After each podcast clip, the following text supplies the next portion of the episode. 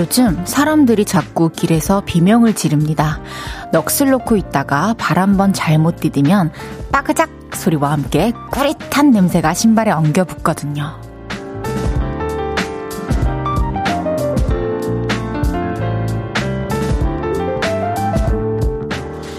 바람을 만나고 나무에서 탈출한 은행 열매들이 거리를 한가득 차지하고 있습니다.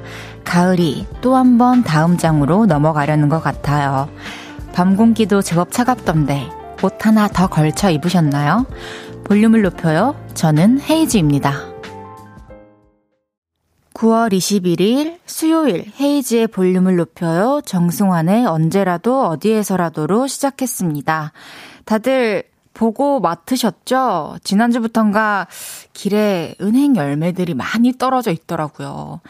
밟고 지나간 흔적도 정말 많던데, 그때마다 길에서 으악! 하는 소리들이 났겠죠?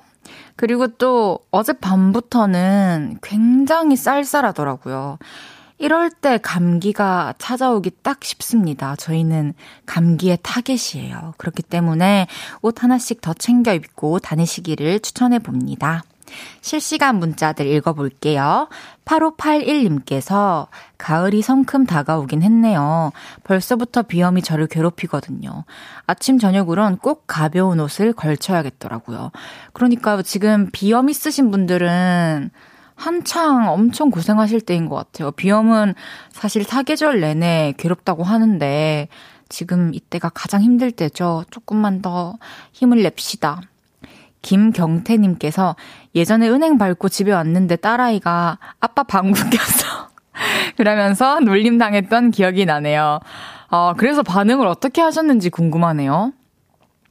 꼈다고 하셨을까요? 아니면 은행이라고 솔직하게 얘기를 해주셨을까요? 꼈다고 해야 이제 애들은 또 재밌어 하는데. 이찬동님께서는 헤이드님 오늘 처음 들어보는데 보라의 한 달 차 축하한다는 리본을 걸고 계시네요. 제가 한 달 지각했지만 이제는 개근상 타도록 노력할게요. 너무 예쁘세요. 히히히히 해주셨습니다. 맞아요 여러분. 제가 여러분들과 함께한 지 오늘로 딱 한 달이 되었습니다. 그래서 저희 요를레이 분들께서 팬분께서 이렇게 예쁜 목걸이를 만들어 주셨어요. 어, 한 달 동안 함께 해주신 분들 너무 감사드리고요. 앞으로도 우리 오래오래 함께 해요. 감사합니다. 0713님께서 한참 된 것 같은데 이제 한 달 차군요. 그만큼 잘한다는 겁니다. 어, 감사해요. 축하해요. 앞으로 금희 언니만큼만 갑시다. 쭉. 아, 저 오래오래 하도록 정말 정말로 진심을 다해서 노력을 해보겠습니다. 축하해 주셔서 감사합니다. 이병일님, 헤이디 얼핏 보면 한복 옷고름 같아요. 오, 그러네요. 한복 옷고름이 참 잘 어울릴 것 같네요. 저 하하하. 헤이지의 볼륨을 높여요. 여러분의 소중한 사연과 신청곡 기다리고 있습니다. 오늘 하루 어땠는지, 지금 어디서 뭐 하면서 라디오 듣고 계신지 알려주시고요. 샵 8910, 단문 50원, 장문 100원 들고요.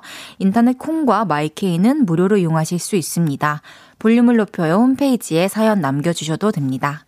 광고 듣고 올게요. 쉴 곳이 필요했죠.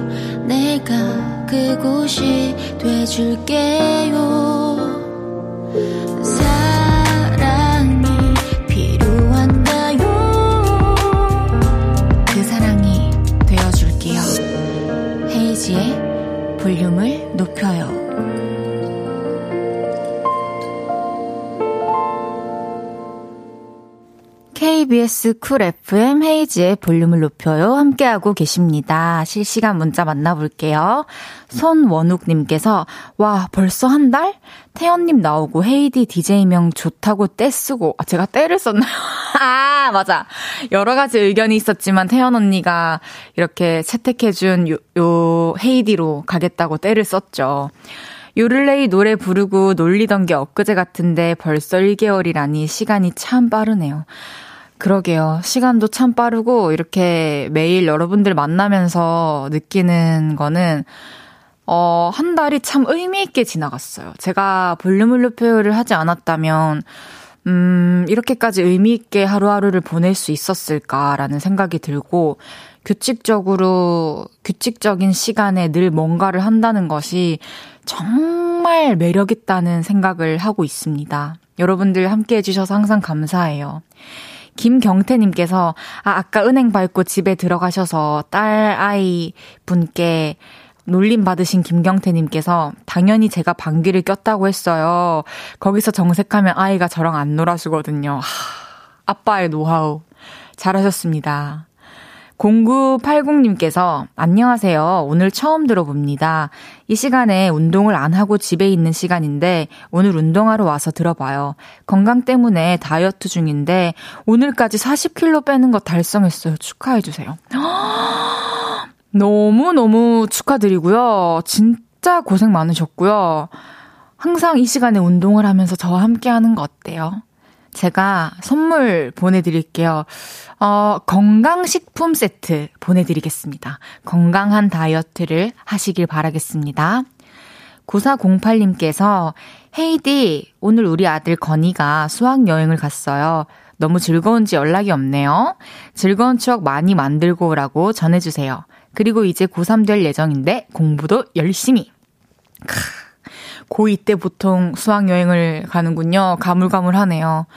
맞아요. 고3 때는 이제 공부하는 거에 돌입을 해야 되니까 이제 좀 한동안 즐길 수 없는 그런 자유로움을 즐기고 있을 것 같은데, 건이 행복하고 또 건강하고 건전한 수학 여행을 즐기길 바라고, 이제 고3이 되면은 또 어, 열심히 공부하고 또 건강 잘 챙겨서 원하는 목표를 이루길 바라겠습니다.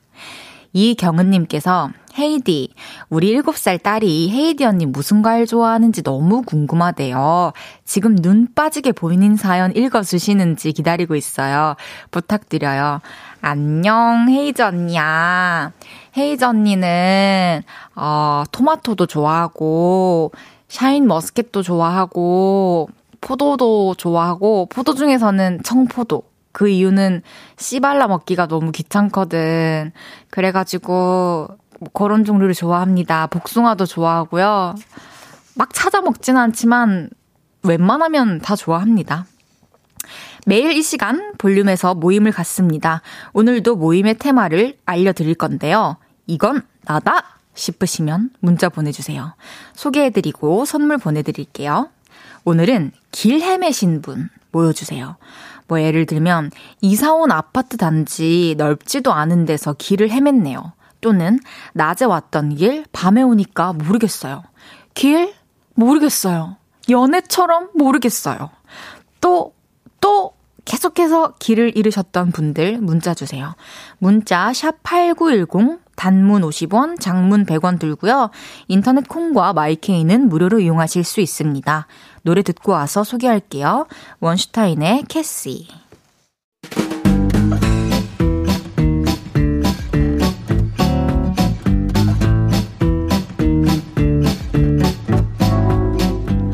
사랑스런 길치 여러분, 볼륨은 잘 찾아오셨죠?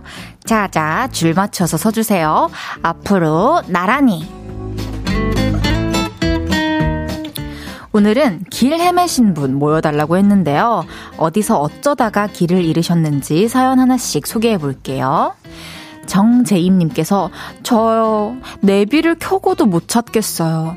대체 500m 앞은 어디고 어떤 골목으로 우회전하는 건지 아 길치는 괴로워요. 저도 면허가 없는데 벌써부터 내비 보는 게 걱정이에요.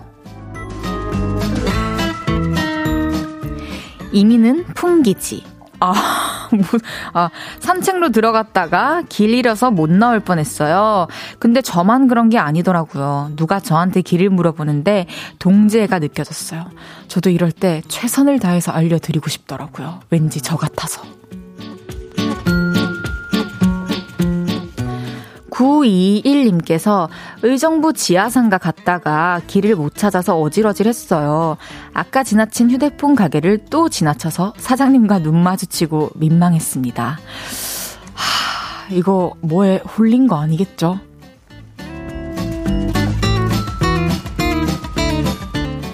9272님께서 헤이디, 꽃집인데요.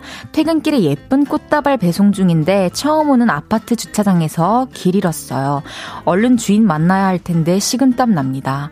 길을 잃고 식은땀이 나는 와중에 꽃다발 사진과 함께 이렇게 문자를 보내주시는 그 여유 정말 존경합니다. 8135님께서 음식점에서 알바하고 있어요. 배달은 직접 배달해서 갖다 주기도 하는데 배달해주고 알바하는 가게를 못 찾고 자꾸 헤매네요. 아, 배달을, 새로운 곳은 가는데 내가 일하는 가게는 못 찾는다. 정말 매력있네요.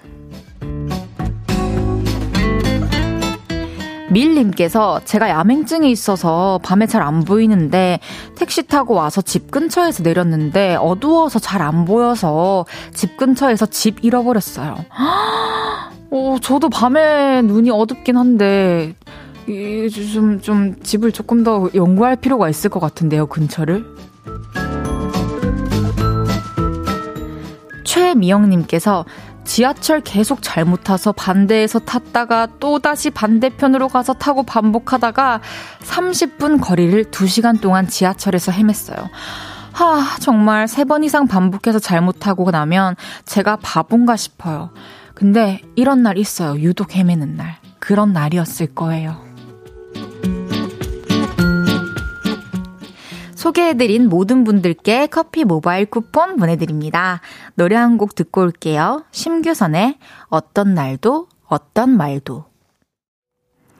심규선의 어떤 날도 어떤 말도 듣고 왔습니다. 앞으로 나란히 매일 다른 테마로 모임 가져볼 거예요. 혹시 재밌는 테마 생각나시면 편하게 문자 보내주세요. 3417님께서 헤이즈님의 마음속에서 길을 잃어버렸어요. 안 뽑히겠다. 아니요, 뽑혔어요. 어, 사실 제 마음속에서 길 찾기란 쉽지 않죠. 앞으로도 한참 동안 헤매실걸요. 푹. 김은경님께서 헤이디는 서울 지하철 타봤어요? 갈아타는 역 잘 찾아가는 편이에요? 당연히 지하철도 많이 많이 타봤고 버스도 많이 많이 타봤죠. 근데 어, 막 실수를 한 적은 없는 것 같은데 그 전에 긴장을 엄청 많이 해가지고 전 지하철이나 버스에서 안 놓치려고 그리고 잘 찾아가려고 되게 좀 사전조사도 하고 그리고 계속 집중력을 뭔가 잃지 않으려고 노력했었던 것 같아요. 최근에는 탄 적이 없어요. 손원욱님께서 저 아까 로고송 들으면서 문득 궁금한 게 있는데 본인 목소리 들으면 본인도 스스로 내 목소리 참 좋고 달콤하네 이런 생각을 하시나요? 근데 유독 아까 와 이 노래 진짜 잘 만들었다라는 생각이 들긴 하더라고요. 노래가 너무 볼륨을 높여요랑 잘 어울리지 않나요? 제가 이런 방송이 되어야겠다라는 생각으로 볼륨을 높여요를 시작하기 전에 곡을 쓴 건데, 그런 방향으로 잘 흘러가고 있는 것 같아서 굉장히 뿌듯하고요. 목소리는 여러분들이 이제 자기 목소리가 레코딩 된 걸 들으면은 어색하고 막 이상하잖아요. 저는, 음, 그냥 익숙해진 거죠. 막 내 목소리가 좋다 이런 것보다는. 근데 좋을 때도 있긴 한 것 같아요. 심창진님께서 헤이디, 지금 회사 동갑내기 친구 집에 가는 길입니다. 재수씨가 여행 갔다가 집으로 초대하네요. 처음 가는데 뭐 사갈까 물어봤더니 그냥 몸만 오라고 하네요. 중국술 두 병 사서 가는 길입니다.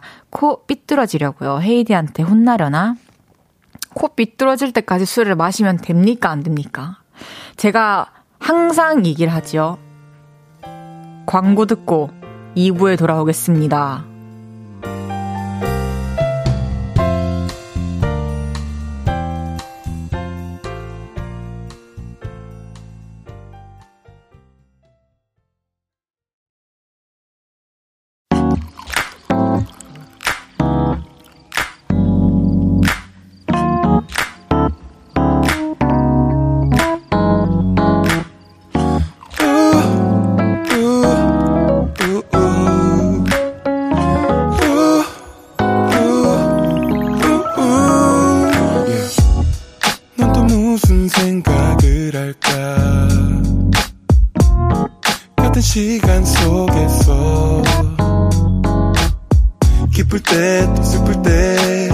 작은 위로가 또 필요해 항상 너의 곁에 있을게 yeah. 헤이지의 볼륨을 높여요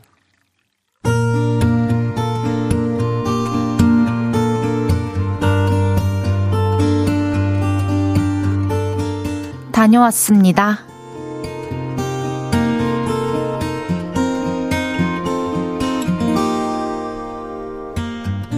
오늘도 아주 외로운 하루였습니다. 그런 말 아시죠? 가끔은 연애하는 사람이 더 외롭다. 저도 연애 중입니다. 무려 8년째 연애를 하고 있죠. 우리도 연락을 하기는 합니다. 밥은? 먹었지. 먹었어? 응. 뭐 먹? 밥. 나 이제 일할게. 이렇게 짧은 톡을 하루에 한두 번 정도? 거의 뭐 생사만 하긴 해요. 밥 먹었냐고 물어보는 것도 딱히 궁금해서 묻는 것 같지는 않고요. 그냥 의무감에? 아니면 특별히 할 말이 없어서? 이런 지 꽤 되긴 했는데요. 가을이라서 그런가 괜히 이런 게 외롭고 그러네요. 그리고 라디오를 듣다 보면 저 여자친구랑 200일입니다. 우리 애기 너무 예뻐 죽겠어요. 사랑스러운 내 여친, 사랑해. 이런 사연 나오잖아요. 그러면 너무 부럽고요. 안녕하세요. 저 오늘 남자친구랑 싸웠어요. 이런 사연도 부러워요. 우린 싸우지도 않거든요. 오늘은 남자친구와 오랜만에 통화를 했습니다. 여보세요? 왜? 무슨 일 있어? 그냥 했는데. 갑자기? 왜?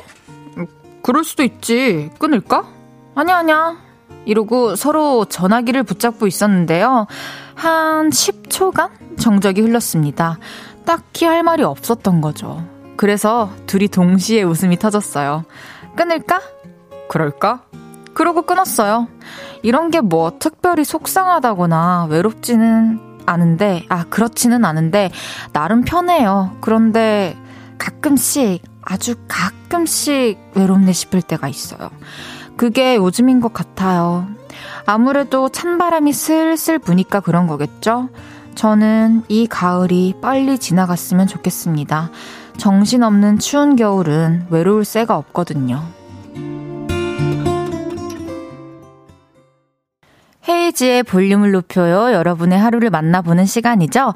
다녀왔습니다. 이어서 들으신 곡은 페노메코의 영화 한 편 찍자였습니다. 다녀왔습니다.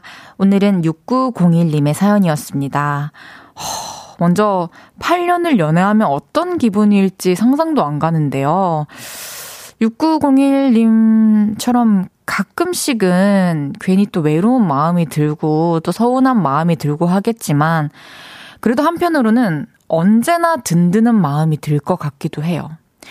그리고 이렇게 서로 통화하면서 할 말은 별로 없어도 동시에 빵 터지는 거를 보면은 권태기 같지는 않고요. 그냥 되게 안정적인 관계여서 그리고 서로 말하지 않아도 다 아니까 그런 뭐랄까 그런 스타일의 연애가 된 게 아닌가라는 생각이 들어가지고 저는 그렇게 걱정이 되지는 않고요. 이 사연을 듣고 이제 실시간으로 문자를 보내주신 분들이 있는데 서정우님께서는 허허 저는 솔로 8년인데 아이고 저보다 오래되셨네요. 생기실 겁니다. 조혁재님께서 톡 하는 게 어디고 그래요. 진짜 연락도 잘 안 하는 커플도 있다고 하더라고요. 그냥 뭐 아침에 아침에 일어나서 하는 거는 그거는 잘 하는 거지. 근데 그 외에 하루 종일 막 있다가 누가 먼저 안 하면은 진짜 그렇게 지나가는 커플들도 분명 있을 거예요. 어, 0713님께서는 27년차 결혼 생활하는 우리 부부보다 더 권태기인 것 같네요. 엄마야. 진짜요? 허, 아마 27년 동안 알콩달콩 유지하신 두 분이 진짜 대단하신 것 같은데요. 김나현님께서 서로에 대해 믿음이 있어서 그러는 겁니다. 크게 의미 부여하지 마세요. 저도 나연님과 좀 비슷한 생각이에요. 서로 믿음이 있고, 서로 뭐랄까, 지금 굳이 말하지 않아도 패턴을 알고 있으니까 그럴 것 같아요. 김창화님께서 전 가족들에게 문자로 이렇게 대화하는데 뜨끔하네요. 헤이디는 가족들한테 다정하게 톡 하나요? 어, 저는 뭐 말투가 다정하다기보다는 그래도 연락을 계속 하긴 하죠. 매일매일 하고 오빠랑 특히 같이 살고 있는데도 나오면은 연락 주고받고 서로 뭐 오빠가 이제 제 걱정을 많이 하니까 저한테 뭐 물어보는 거 있으면 제가 다 대답하고 그러고 합니다. 어, 다녀왔습니다. 오늘 사연 주신 6901님께는 볼륨에서 선물 보내드릴게요. 그리고 뭔가, 어, 이게 상대방에게만 바란다기 보다는 좀 나도 우리 관계에 변화를 주기 위해서 좀 이렇게 뭐 말을 하기가 불편하다면 좀 개선을 해보고 제가, 그러니까 내가 뭔가 더 대답을 할 수 있는 질문을 유도한다거나 그렇게 해보면 좋지 않을까 생각이 드네요. 노력이 좀 필요할 것 같아요. 어, 다녀왔습니다. 하루 일과를 마치고 돌아온 여러분의 이야기 보따리 볼륨에 풀어놔주세요. 속상했던 일, 웃겼던 일, 신기했던 일 등등 뭐든지 환영합니다. 볼륨을 높여요 홈페이지에 남겨주셔도 좋고요. 지금 바로 문자로 주셔도 됩니다. 문자 샵 8910 단문 50원, 장문 100원 들고요. 인터넷 콩과 마이케이는 무료로 이용하실 수 있습니다. 그럼 노래 듣고 올까요? 나연의 팝. 나연의 팝 듣고 왔습니다. 목소리도 웃음소리도 매력적인 DJ 헤이즈의 볼륨을 높여요. 함께하고 계십니다. 김혜솔님께서 헤이디 저 방금 동생이랑 싸우고 왔어요. 학예회에서 피아노 치려고 연습하고 있었는데 동생이 피아노 전원을 끈 거예요. 그래서 말싸움하다가 삐져서 언니 목소리 들으려고 방에 들어왔어요. 동생하고 말싸움에서 이기는 방법 알려주세요. 아 제가 동생이 없어가지고 뭐 이렇게 현명한 답을 드릴 수 있, 있을지는 모르겠지만 이럴 땐 좀 무시가 답 아닌가요? 껐다? 그럼 다시 조용히 킨다, 다시 친다, 또 끈다, 한번 쳐다보고 다시 켜서 또 친다. 그냥 무시하면서 일관되게 행동을 하면은 그냥 재미없어 가지 않을까요? 동생 있으신 분들은 어떻게 하시나요? 전 오빠랑 싸워본 적이 없어가지고 어쩌면 어렸을 적날 무시한 그 오빠에게 제가 흥미를 잃었을지도 몰라요. 2695님께서, 와, 헤이디님, 야근하다 이제 퇴근하는데, 오늘따라 지친 제가 차 시동 걸자 헤이디님 목소리에, 와, 헤이디다! 했어요. 사실 헤이디님 이름 몰랐는데, 이번에 DJ 하시면서, 아, 이 노래를 부르신 분? 하고 무척 놀랬어요. 비도 오고 그래서부터 최근 드라마 삽입곡 마지막 너의 인사도 눈물 나게 하는 노래였는데 그걸 알고 더 헤이디님을 좋아하게 되었어요. 이젠 딸들이랑 같이 헤이디님 얘기하면서 아는 척도 할 수 있게 되었어요. 늘 사연에 공감도 잘해주시고 사투리도 너무너무 좋아요. 계속 제 야근과 퇴근 mate 해주세요. 알겠습니다. 제가 2695님의 어, 퇴근 mate와 야근 mate가 되어드리겠습니다. 매일 저녁 8시부터 10시까지 월, 화, 수, 목, 금, 토, 일 함께해요. 7681님께서 헤이즈 언니, 저 오늘 언니 라디오 처음 들어요. 저는 중1 14살입니다. 엄마랑 같이 치과에 다녀오는 길에 엄마가 차에서 라디오를 틀어줬어요. 라디오는 처음인데 생각보다 너무 재밌고 언니 목소리가 너무 좋네요. 언니 목소리 들으면서 집으로 잘 가겠습니다. 빠이염. 너무 쿨한 거 아니에요? 이렇게, 이렇게 가는 거야? 아, 그래요. 치과도 잘 다녀오고 라디오도 잘 들어주고 너무 고마워요. 난 빠이 안 할래요. 계속 같이 함께 해요. 김지훈님께서 너무너무 멋진 해답을 주셨습니다. 컴퓨터를 끄면 이기지 않을까요? 좋다. 게임할 때 한번 꺼버리세요. 그리고 그냥 무시하세요.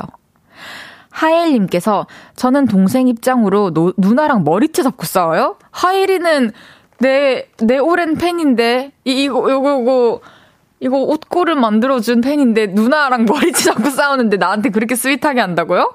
매일 오픈 스튜디오에 와서 저를, 저를 그렇게 sweet하게 대해주면서? 너무 고마워요. 저에게 그렇게 따뜻하게 대해주셔서.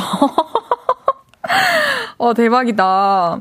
김선태님께서 저는 여동생한테 맞아서 코피까지. 다들 싸우지 마요. 다들 원만한 합의하시길 바라겠습니다. 도대체 무슨 일이 일어나는 거죠, 집안에서? 어, 저희 노래 듣고 오겠습니다. 이승철의 우린.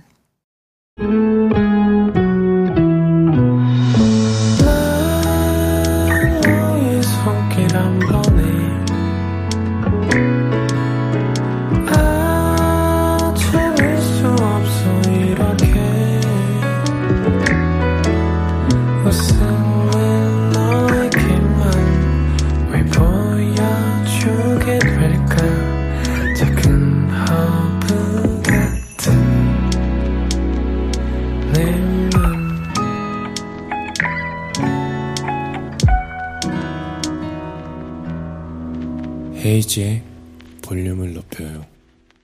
헤이지의 볼륨을 높여요. 함께하고 계십니다.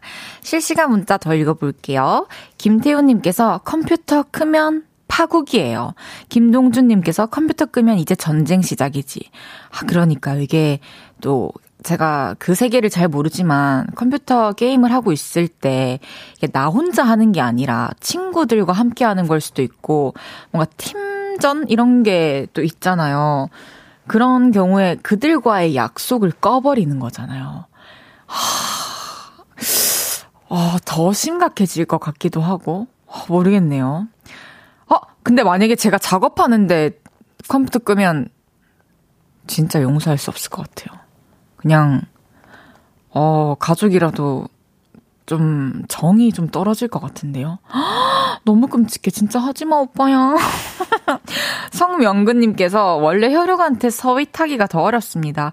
그쵸. 뭔가, 어, 자매면은 가능할 수도 있을 것 같은데, 뭐 남자 형제들은 더 그럴 거고, 이렇게 남자, 여자, 남매는 막 스윗하게 하는 경우가 그렇게 드물기는 하죠.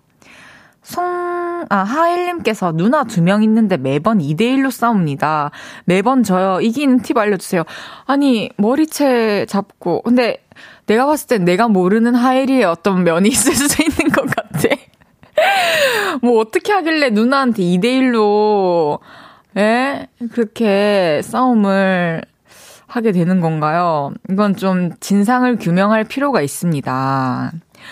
그거 아세요? 잠시 후 3, 4부에는 픽보이 씨와 함께 합니다. 오늘도 각종 생활 꿀팁, 나의 TMI, 고민 이야기 등등 다양한 이야기 나누면서 수다 떨어볼게요.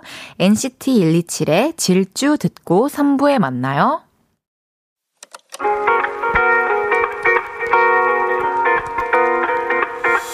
매일 밤 내게 발베개를 해주며 우린 라디오를 듣고 내 저녁마다 넌 잠긴 목소리로 말했다 5분만 더 듣고 있을게. 5분만 더 듣고 있을게. 5분만 더 듣고 있을게. 다시 볼륨을 높이네. 헤이즈의 볼륨을 높여요. 헤이즈의 볼륨을 높여요. 3부 시작했습니다. 소리 없는 정우성 소리 없는 정우성님께서, 와, 2주 동안 손꼽아 기다린 그거 아세요? 시간이다. 맞아요. 저도 너무 기다렸습니다. 저번 주에 함께 하지 못해가지고, 오늘 더 분발해보겠습니다.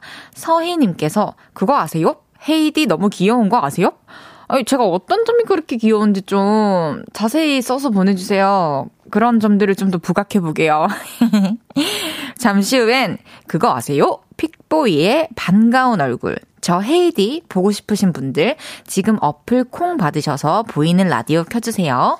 광고 듣고 만나요.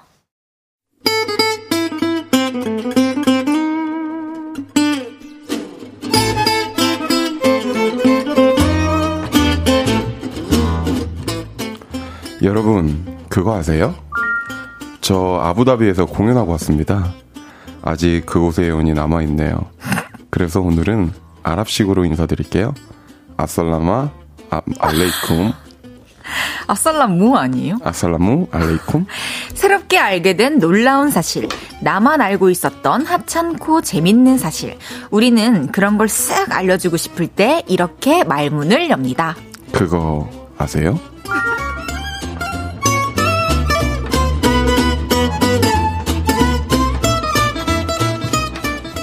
헤이즈의 볼륨을 높여요. 매주 수요일은 이분과 함께 합니다. 의외로 귀엽고 알고 보니 sweet한 남자 픽보이 씨 어서 오세요. 안녕하세요. 안녕하세요. 픽보입니다. 아니 글로벌 스타 아닙니까? 아, 아니에요. 뭐 글로벌 스타예요, 제가. 저 아무것도 아닙니다. 맞는 것 같은데. 아니에요, 아니에요.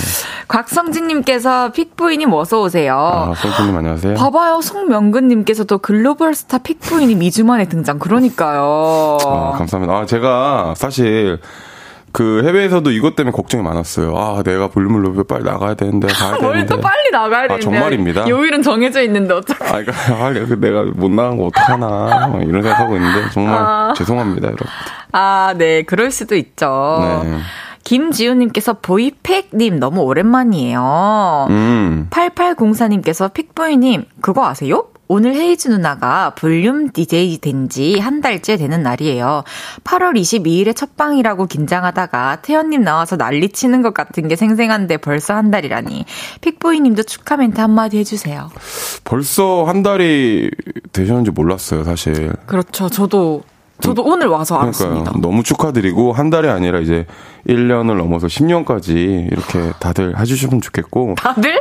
오늘 요들레이 분들이 또 이렇게 네, 오셨잖아요. 네. 정말 정장 입고 오시고. 네, 정장 입고 오시고 정말로 약간 뭔가 진짜 엄청 감사할 것 같아요. 그 하나 둘 셋 하면 마이크 열어드릴 테니까 힘차게 축하합니다 해줄 수 있어요 우리 여러분? 하나 둘 셋. 유일하게 남자분이시거든요. 저 남자분이 아까 누나랑 머리채 잡고 싸운다는 분인데. 아, 그래요? 아, 너무 사랑스럽네요. 네.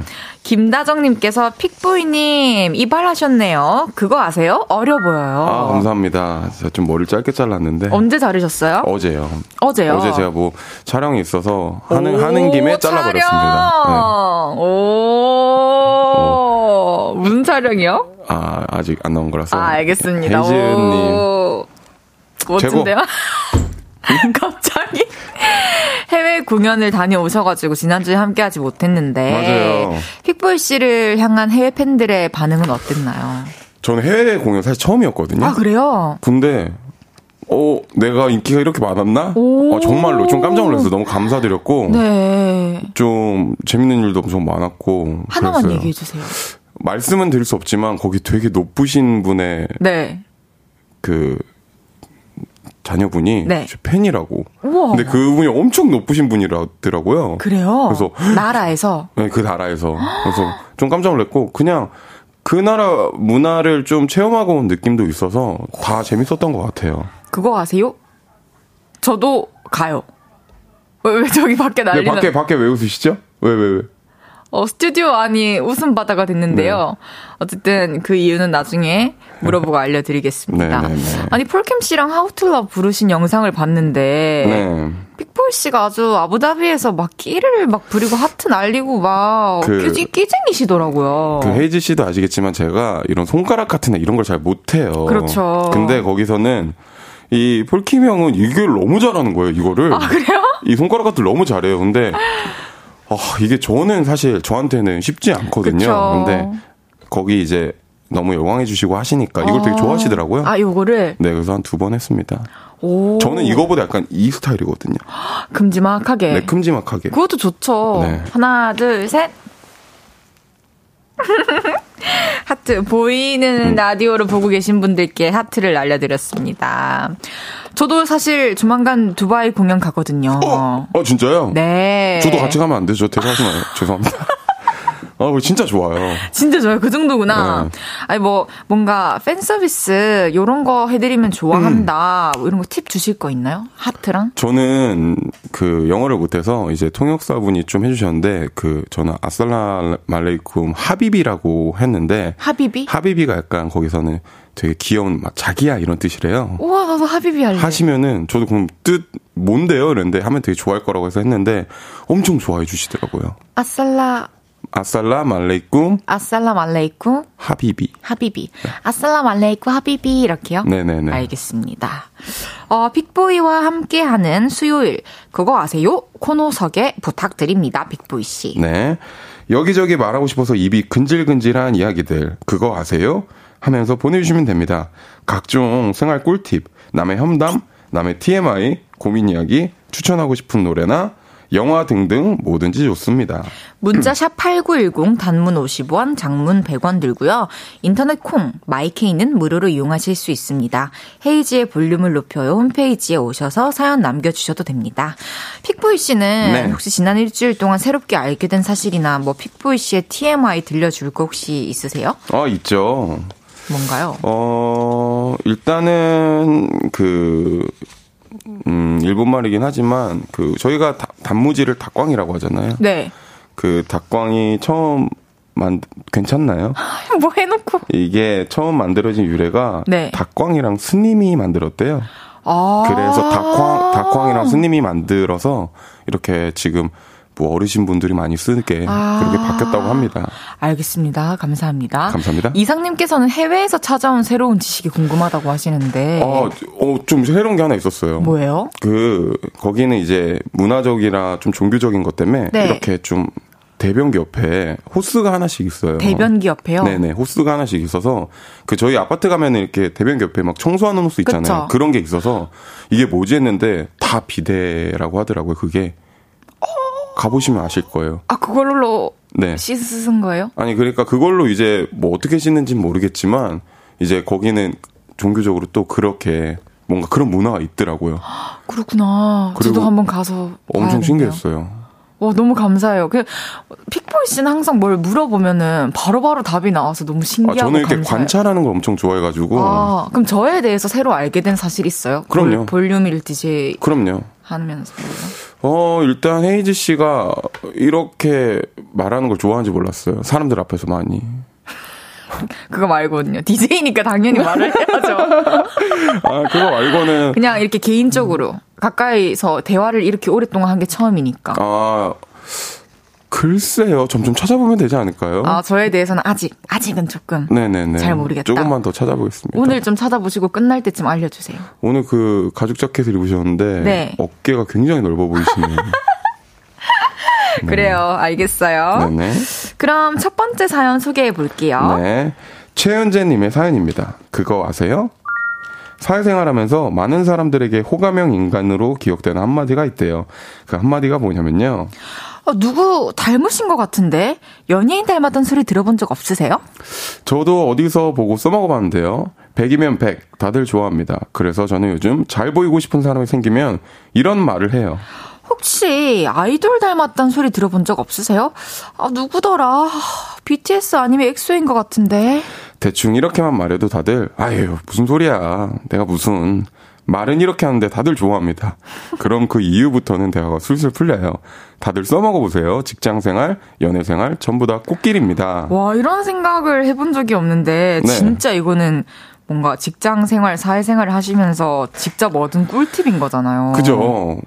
이게 근데 사실 좋은 것도 있겠지만 이거에 대해서 되게 계속 여쭤보신 분이 있어요. 누구 닮았는데요? 막 누구 닮았는데요? 아. 근데 이게 진짜 누구를 닮지 않는 상태에서 약간 이렇게 뭔가 이 관계 때문에만 얘기하면은 아. 그때는 좀 큰일 날 수도 있겠네요. 그러 그러니까 뭔가 그냥 하는 말인 것처럼 보여지면 음. 음, 음. 네. 상황에 따라 정말로 고민해 보시고 누군가 이렇게 닮았다라는 생각이 들면 그럼요. 그때 해보는 게 나을 것 같고 그럼요. 괜히 이제 좀 내가 봤을 때도 이렇게 멋있고 음. 아름다운 연예인을 닮았다라는 말을 들으면은 괜히 한번 거울 보면서 아 진짠가 뭐 뭐 어디가 닮았지 이럴 수도 있을 아, 것 같아요. 맞아요, 맞아요.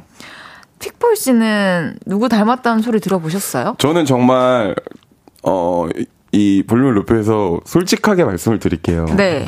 저는 그 너무 감사하지만 안지용 씨 닮았다는 소리 들어봤고. 아, 아까 댓글에도 있었어요. 네, 그리고 이건 처음 얘기해 보는 건데 뭐 그분도 기분 나쁘시어 하시겠지만 그 개그맨 기, 제 안경 쓸때 네. 개그맨 김영철 선배님 닮았다는 걸 몇 번 들어봤는데 최근에 제가 촬영을 한 번 한 적이 있어요. 근데 있는 것 같기도 하고 약간 그래요? 네. 어. 왜, 왜 서로 기분 좋을 수 있는 거잖아요. 아, 그럴 수도 있죠. 네. 네, 어, 저도 기분 좋습니다. 네, 알겠습니다. 아니, 아니, 혜지 씨는 뭐, 누구 닮았다는 소리 들어보신 적 있으세요? 저는 뭐, 사람보다는 뭐, 공룡, 초식 공룡. 아, 근데 나도 공룡은 있어요. 혜지 씨가 좋아하시는 그것도 있어요. 그, 눈사람. 올라프? 올라프, 올라프 닮았다는 소리 들은 적 있어요. 좋네요. 올라프 씨. 그러면은 다음 사연 소개해 볼까요? 알겠습니다. 윤희선 님의 사연입니다. 그거 아세요? 어, 싸이의 강남 스타일. 버스커 버스커의 벚꽃 엔딩. 이 노래가 벌써 10년이나 됐다는 거 아셨어요? 오. 저는 끽해야 5년 됐을 거라고 생각했는데 10년 전이래요. 얼마 전에 오랜만에 미니홈피 들어가서 보니까 내 가슴을 후벼 파는 벚꽃 엔딩 설레고 슬프다. 10년 전 봄에 이런 일기를 썼더라고요. 그리고 여름에는 강남역에 싸이님이 오셔서 공연을 하셨는데 그것도 보러 가서 사진 찍고 그랬더라고요. 와, 이 모든 게 어제 일처럼 생생한데 10년 전이라니. 드라마 응답하라 1997도 2012년 딱 이맘때쯤 했더라고요. 와. 대박이죠? 두 분은 2012년 어땠나요? 기억나세요? 아, 2012년이면은 진짜 딱 10년 전인데 와, 근데 어허. 이 해가 대단하네요. 강남 스타일, 벚꽃 엔딩, 응답하라 1997. 그죠. 다 2012년에 나왔던 노래랑 드라마인데. 저희가 이 세월이 무색하다고 느꼈던 게 이 음악들이 굉장히 좋았기 때문에. 그럼요. 그렇게 느꼈겠죠. 어, 그런데 저는 2012년에 그냥 학생이고 음악 하려고 마음을 먹었을 땐가 그 전인가 기억이 안 나는데. 아, 2012년이면 대학교 3학년이니까 마음을 먹었을 때다. 저는 음악 저도 똑같아요. 음악 하려 마음 먹고 엄청 아르바이트를 열심히 했었던 음~ 시절이에요. 그리고 저희 비하인드 스토리 하나 있잖아요. 제가 옛날에 아, 아 이게 약간, 말해도 돼요? 네, 그럼요. 혜지 씨가 얘기해 주세요. 아니 이제 저희가 어 놀면 뭐하니라는 프로그램에서 유닛이 되어가지고 노래를 함께 하고 이제 아는 사이가 되어가지고 서로 맞파를 했어요 인별그램에서 그거 얘기하는 거 맞죠? 맞아요, 맞아요. 그래서 이제 그 DM을, DM함을 봤는데, 2012년이야? 그때가요? 아, 니죠 2017년? 지금부터 한 6년 전, 5년 전이죠. 6년 전에 저한테 이제 팬이라고. 네, 장문에 제가 문자로. 네, 메시지를 보내신 작업을 같이 하고 싶다. 네. 약간 그렇게 했는데. 제가 못 봤어요. 네, 근데 당시. 되게 감동을 받으시더라고. 진짜 오빠 내 음악 좋아했구나. 그러니까요. 아, 왜냐면 만났을 때 음악 좋아한다고 해주셔가지고 그것도 너무 감사했는데 그 DM을 보고 진짜였구나. 약간 딱 하나만 보냈습니다. 막 계속 보내는 스타일은 아니고요. 딱 하나만. 계속 보내면 사람 질려요. 아, 질려, 질려, 그런 거.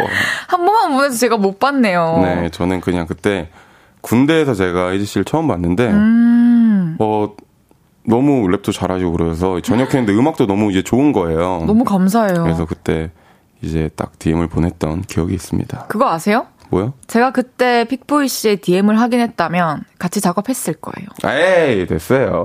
아, 알겠어요. 감사합니다. 이하님께서 소름 음. 10년 전라니. 10년 전이라니. 내 나이는? 이라고 해주셨습니다. 뭐, 나이 뭐 의미 있나요? 별로 의미 없는 것 같아요. 진짜 의미 없는 그러니까. 것 같아요.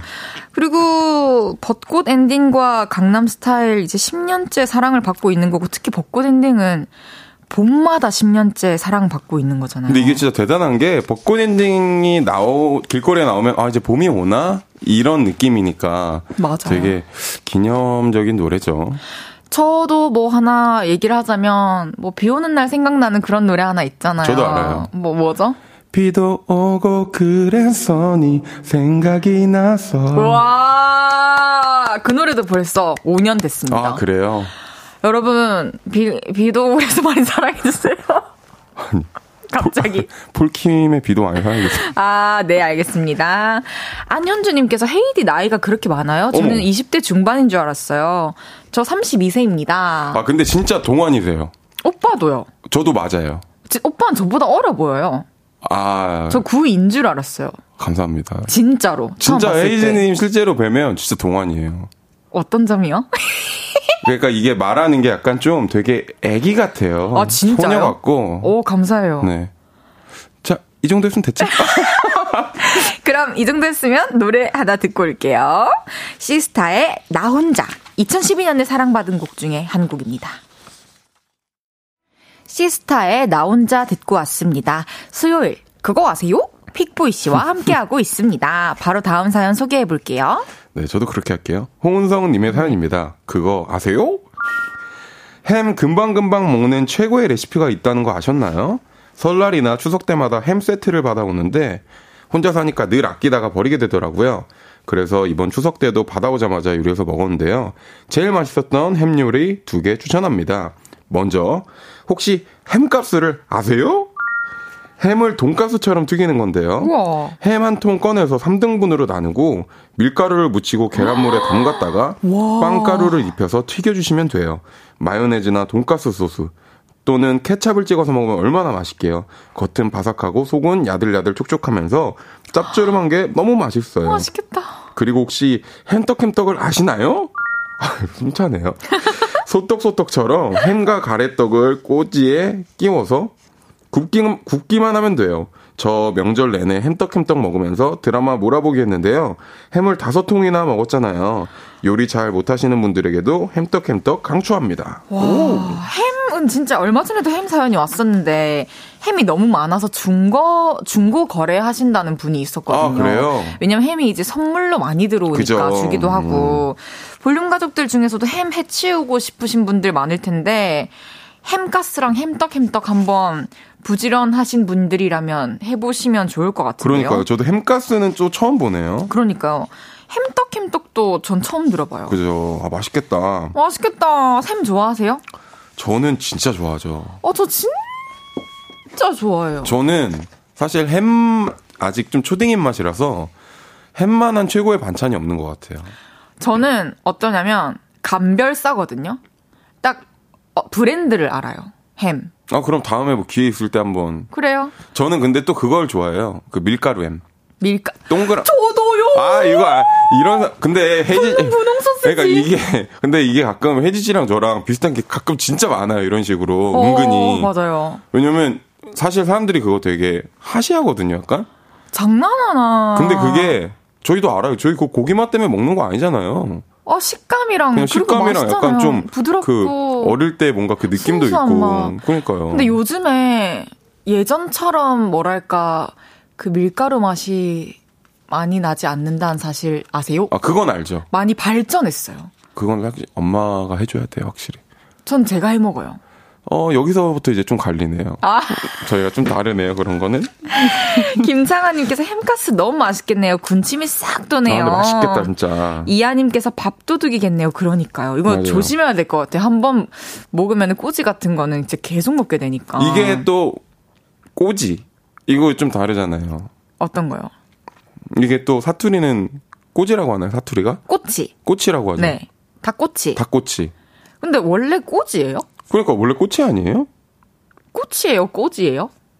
우산 꼬지, 닭꼬치. 그러니까, 아니죠, 우산 꽃이죠. 우산 꽃이요? 우산 꼬지.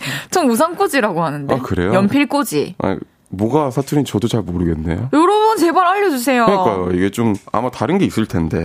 6381님께서 저도 분홍 소세지 좋아해서 오죽하면 친구랑 술집 아. 가서도 아. 이거 시켜 먹었어요. 저도 이제 라디오 녹방하고 생방 오기 전에 분홍 소세지 도시락 시켜 먹고 그러거든요. 아, 맛있어요. 너무 맛있어요. 어, 그냥 그거 하나만 있어도 완벽해요. 어, 그리고 여기 또 김태훈 님이 사연 보내서 이건 저도 몰랐는데요. 그거 아세요? 핑크 소세지에는 돼지고기보다 생선이 더 많이 들어간다는 거? 전혀 몰랐어요. 전 그것도 모르고 그냥 좋아서 먹었는데. 생선 원래 좋아하세요? 엄청 좋아하죠. 저도요. 생선 진짜 좋아해요. 저도요.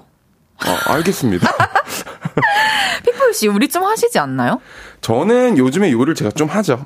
음. 어떤 거 하세요? 뭐 그냥 좀 약간 내가 오늘 좀 부드러운 남자처럼 되고 싶다. 아~ 그럼 파스타. 오늘은 약간 좀 뭔가 정직한 남자가 되고 싶다. 그럼 약간 그래? 김치찌개. 아, 정직한 거랑 김치찌개랑 어떤? 근데 약간 파도 쫑쫑 썰고, 근데 그런 느낌이면 뭔가 두부도 이렇게 정직하게 썰어야 되는. 아, 파스타는 약간 셔츠 아. 입고 딱 4분 딱, 시, 아, 뭐뭐야, 4분 뒤에 딱 깨워줘. 아. 딱 그런 느낌으로. 깨워줘? 응. 네, 4분, 4분 뒤에 깨워줘. 그러면. 알겠습니다. 딱 이러면. 또 파스타 안 들고. 우와. 진짜 의외의 모습이에요. 별거 아닙니다. 근데 되게 맛있을 것 같아요. 손맛 좋을 것 같아요. 아, 손맛 좋아요. 뭐 꿀팁 하나 있어요? 아, 파스타? 여러, 파스타 꿀팁은 하나 제가 좀 알려드리자면. 네. 음, 안녕하세요. 광고. 듣고 4부에 아, 아, 돌아올게요. 광고예요? 네.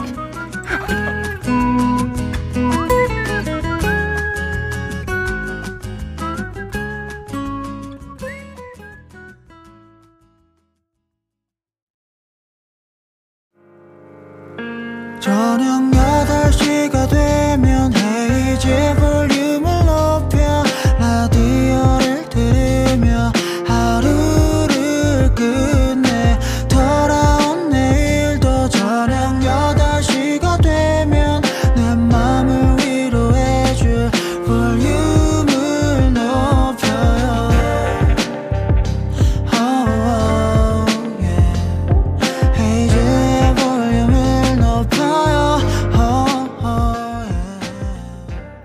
그거 아세요?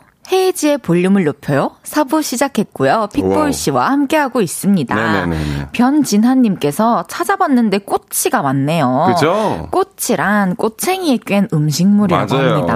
맞아요. 8644님께서 그거 아세요? 두 분 은근 닮았어요. 음. 보라 보고 있으면 남매 같아요. 음. 이목구비도 비슷하지만 말투도 비슷해요. 이름도 헤이, 픽보이. 잘 어울리시네요. 감사합니다. 헤이. 픽보이. 오, 우리 앞으로 어디서 같이 소개할 일 있으면 알겠습니다. 이렇게 합시다. 그럼 계속해서 사연 소개해 네. 볼게요. 정수정님의 사연입니다. 그거 아세요? 저에게는 신체의 비밀이 하나 있습니다. 거짓말 안 하고 종아리가 너무 예뻐요. 가늘고 길거든요. 옛날부터 별명이 뒤태 김사랑이었어요.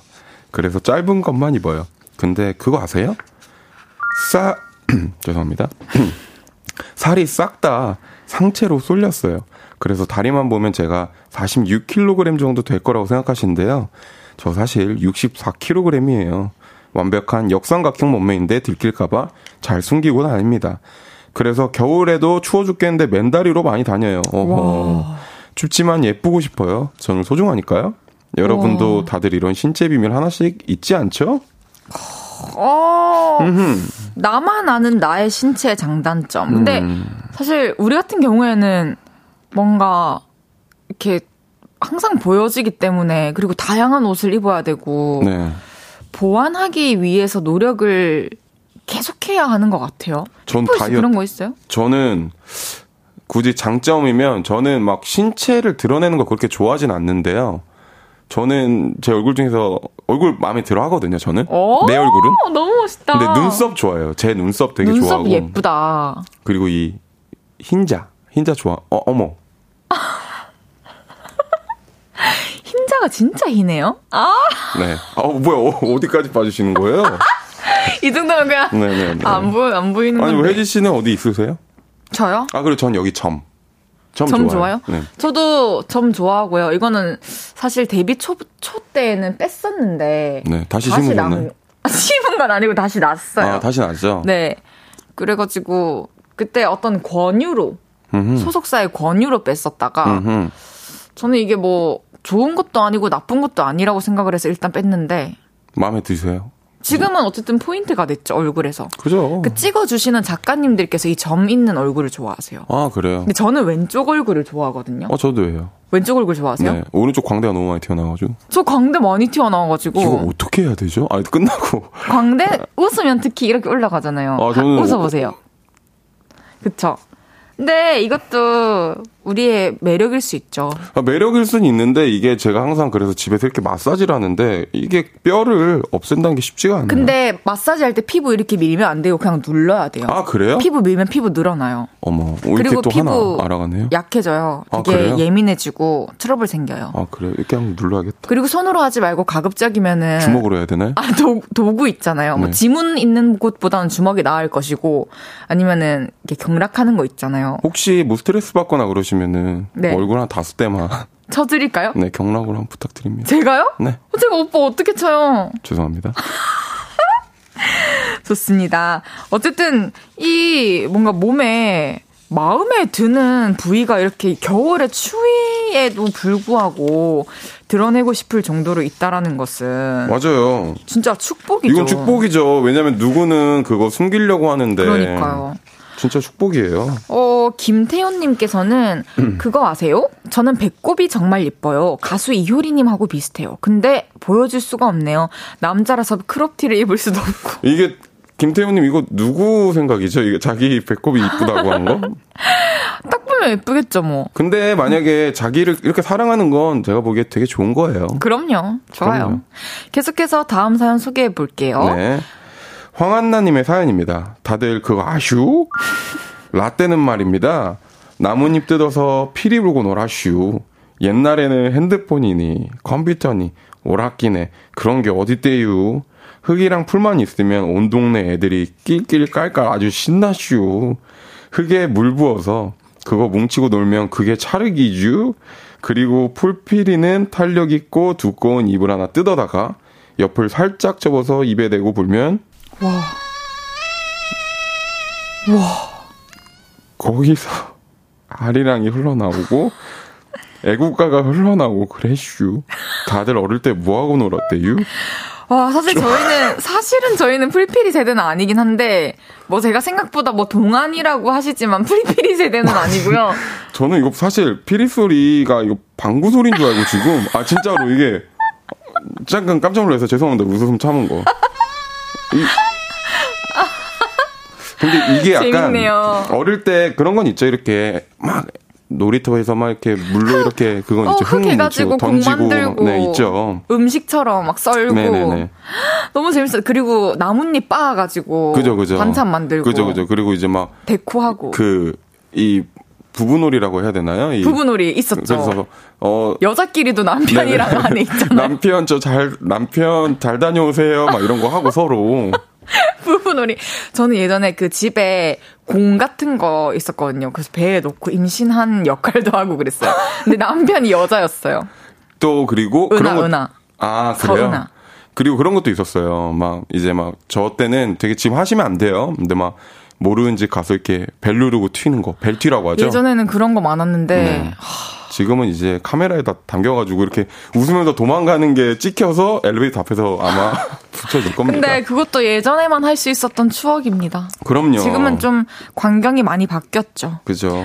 피플 씨는 어릴 때 그럼 뭐 술래잡기, 뭐 음. 뭐 얼음땡, 뭐 구슬치기 이런 거는 또 해봤나요? 엄청 좋아했죠. 팽이. 저는 완전 개구쟁이였어요 어릴 그래요? 때. 엄청 개구쟁이였고 좀 뭔가 그때도 약간 그게 항상 아쉽잖아요. 한 6시 정도 되면 엄마가 밥 먹으러 들어오라고. 아, 맞아요. 뭐 아파트 위에서 부르고. 음, 그럼 나 갈게. 막 이렇게 밥 먹고 올게. 막 이렇게 얘기도 못하고. 그리고 그때는 따로 약속을 하지도 않았는데도 그냥 네. 놀이터에서 모였어. 맞아, 맞아. 그리고 저는 오빠를, 오빠 껌딱지였거든요. 5살 차인데. 어, 그래요? 그래서 오빠가 옆 아파트랑 그 비비탄 어 맞아요 맞아요 그런 거 있었어요. 있잖아요. 그런 전쟁에도 나가 참여하고 그 총알 주소라고 하지 않나요? 그런 말은 없었어요. 근데 그 숨겨져 있는 컬러 총알 있잖아요. 네네네. 그런 거 제가 아껴놓고 그랬죠. 그러다 이제 한 대 맞으면 울면 막. 저 맞았죠. 근데 맞았고 안 울었어요. 아, 그래요? 네. 잘울 것 같은데 안 우셨어요? 저 어렸을 때 은근히 강했어요. 어, 그래. 제가 잘 울었어요, 어릴 때 전. 어, 여려였구나. 네. 막 놀리면은 울음 참다가 막 부들부들 떠는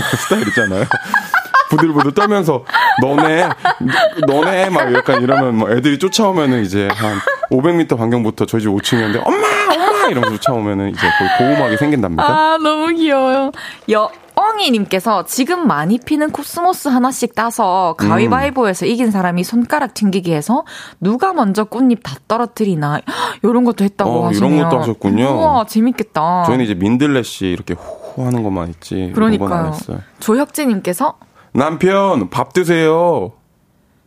이게 밥이고 마치아라 이게 뭐야? 저희 꼭 지금 아니 이게 그 부부놀이 했을 때 이런 말을 했다고 하신 것 같은데 아니 어렸을 때 왜 이렇게 까칠했지? 그러니까 왜 저한테 근데 남편 밥 드세요를 시키신 건지 아 죄송합니다. 네네. 어쨌든 참 갑자기 예전 생각 나네요. 아, 진짜 옛날 생각 나네요. 그 놀이터에 뱅뱅이 아, 그죠. 알죠? 저희는 빙. 뺑뺑이라고 불렀어요. 이게 좀 달라요. 아. 또 이제 저희는 퐁퐁이라고 했고 트램플린 그거를. 저도 저희는 뭐지? 방방이 막 이런 것도 있고. 방방이. 예. 네.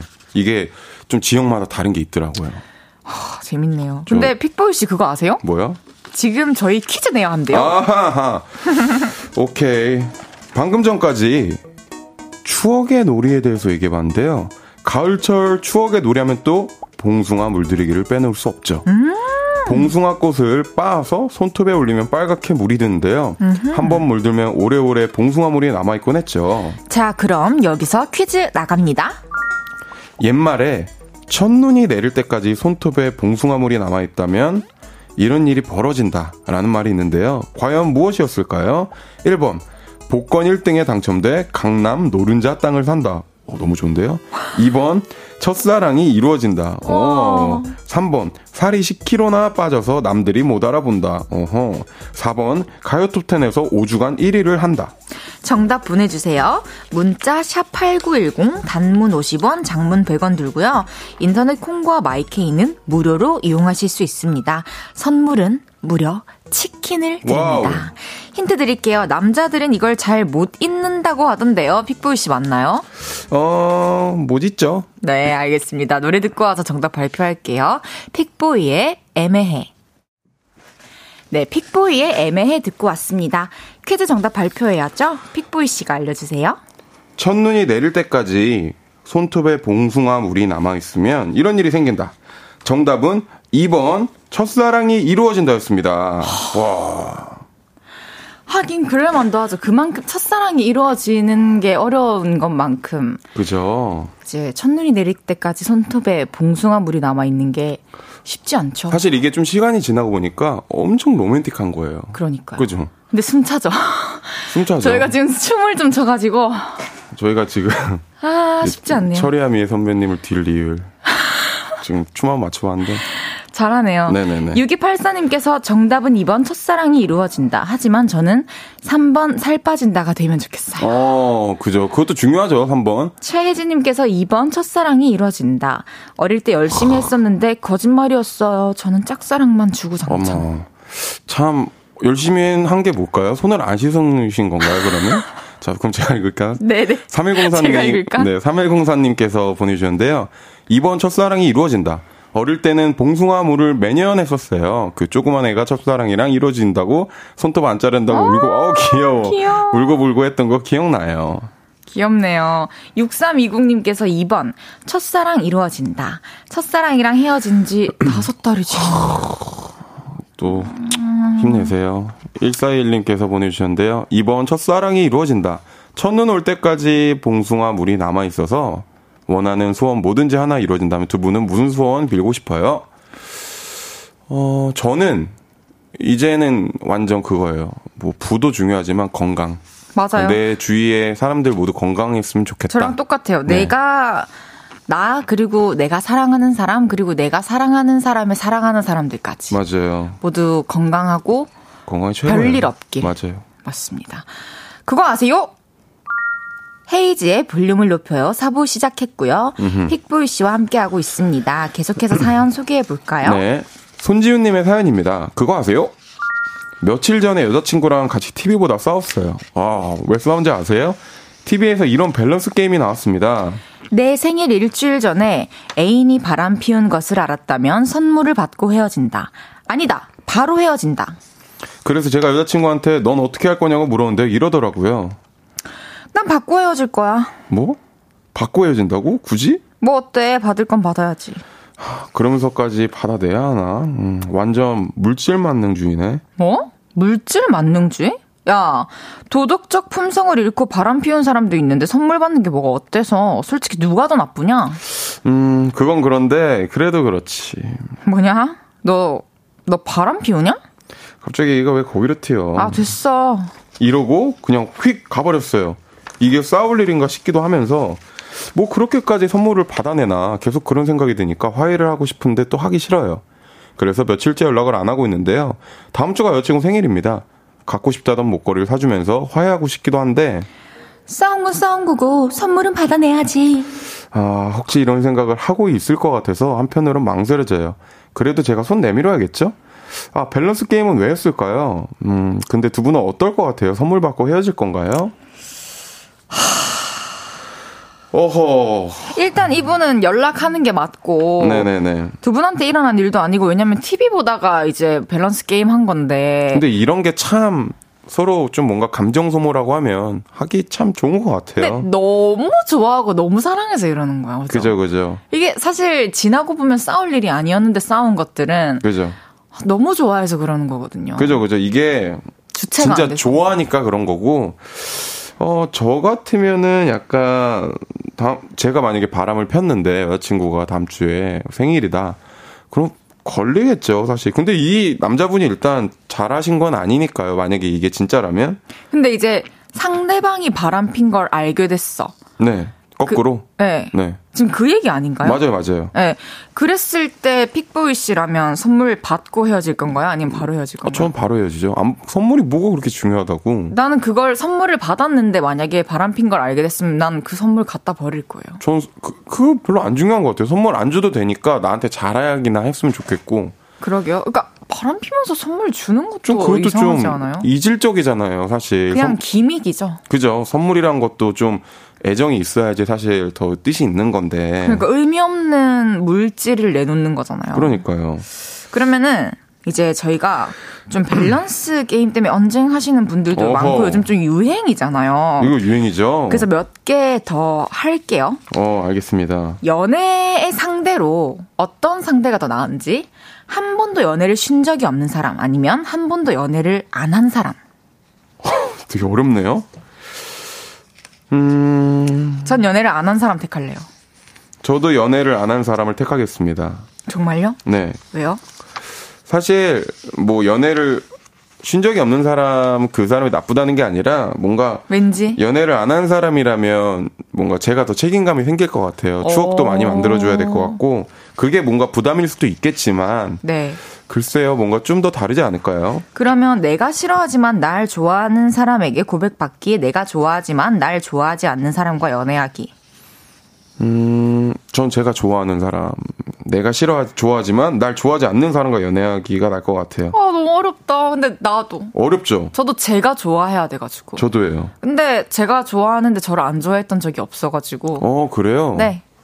저는 아니에요. 아, 아, 저는 네. 이제 아, 알겠습니다. 20살 때 초반부터 이제 짝사랑 전문이라서. 아, 네, 알겠습니다. 네네. 힘들 때마다 이별 통보하는 애인, 이별 통보할 때마다 매달리는 애인. 어, 어렵다. 차라리 음. 이별 통보할 때마다 매달리는 애인이 낫죠. 저는 힘들 때마다 이별 통보하는 애인. 어, 그건 습관처럼 헤어지자는 말하면 저는 일단 힘들 것 같고. 저는 매달리는 것 자체 그렇게 또 좋아하지는 않는 것 같아요. 알겠습니다. 이렇게 성향이 또 다 다르네요. 그럼요. 아, 저희가 이제 벌써 마무리를 해야 할 시간이에요. 오늘 한, 한 시간은 어떠셨나요?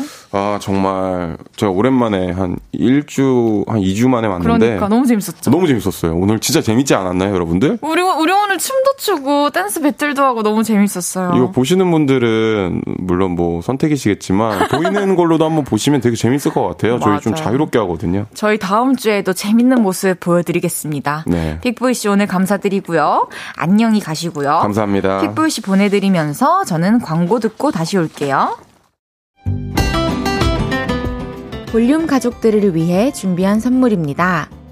천연 화장품 봉프레에서 모바일 상품권, 아름다운 비주얼 아비주에서 뷰티 상품권, 아름다움을 만드는 우신 화장품에서 엔드뷰티 온라인 상품권, 160년 전통의 마루코메에서 미소 된장과 누룩 소금 세트, 젤로 확 깨는 컨디션에서 신제품 컨디션 스틱, 하남 동래 복국에서 밀키트 복요리 3종 세트, 팩 하나로 48시간 광채 피부 필코치에서 필링 마스크팩 세트, 프라이머 맛집 자트 인사이트에서 소프트 워터리 크림 프라이머, 마스크 전문 기업 뉴이온랩에서 핏이 예쁜 아레브 칼라 마스크, 에브리바디 엑센 코리아에서 barrel bag 블루투스 스피커, 아름다움을 만드는 오엘라 주얼리에서 주얼리 세트를 드립니다.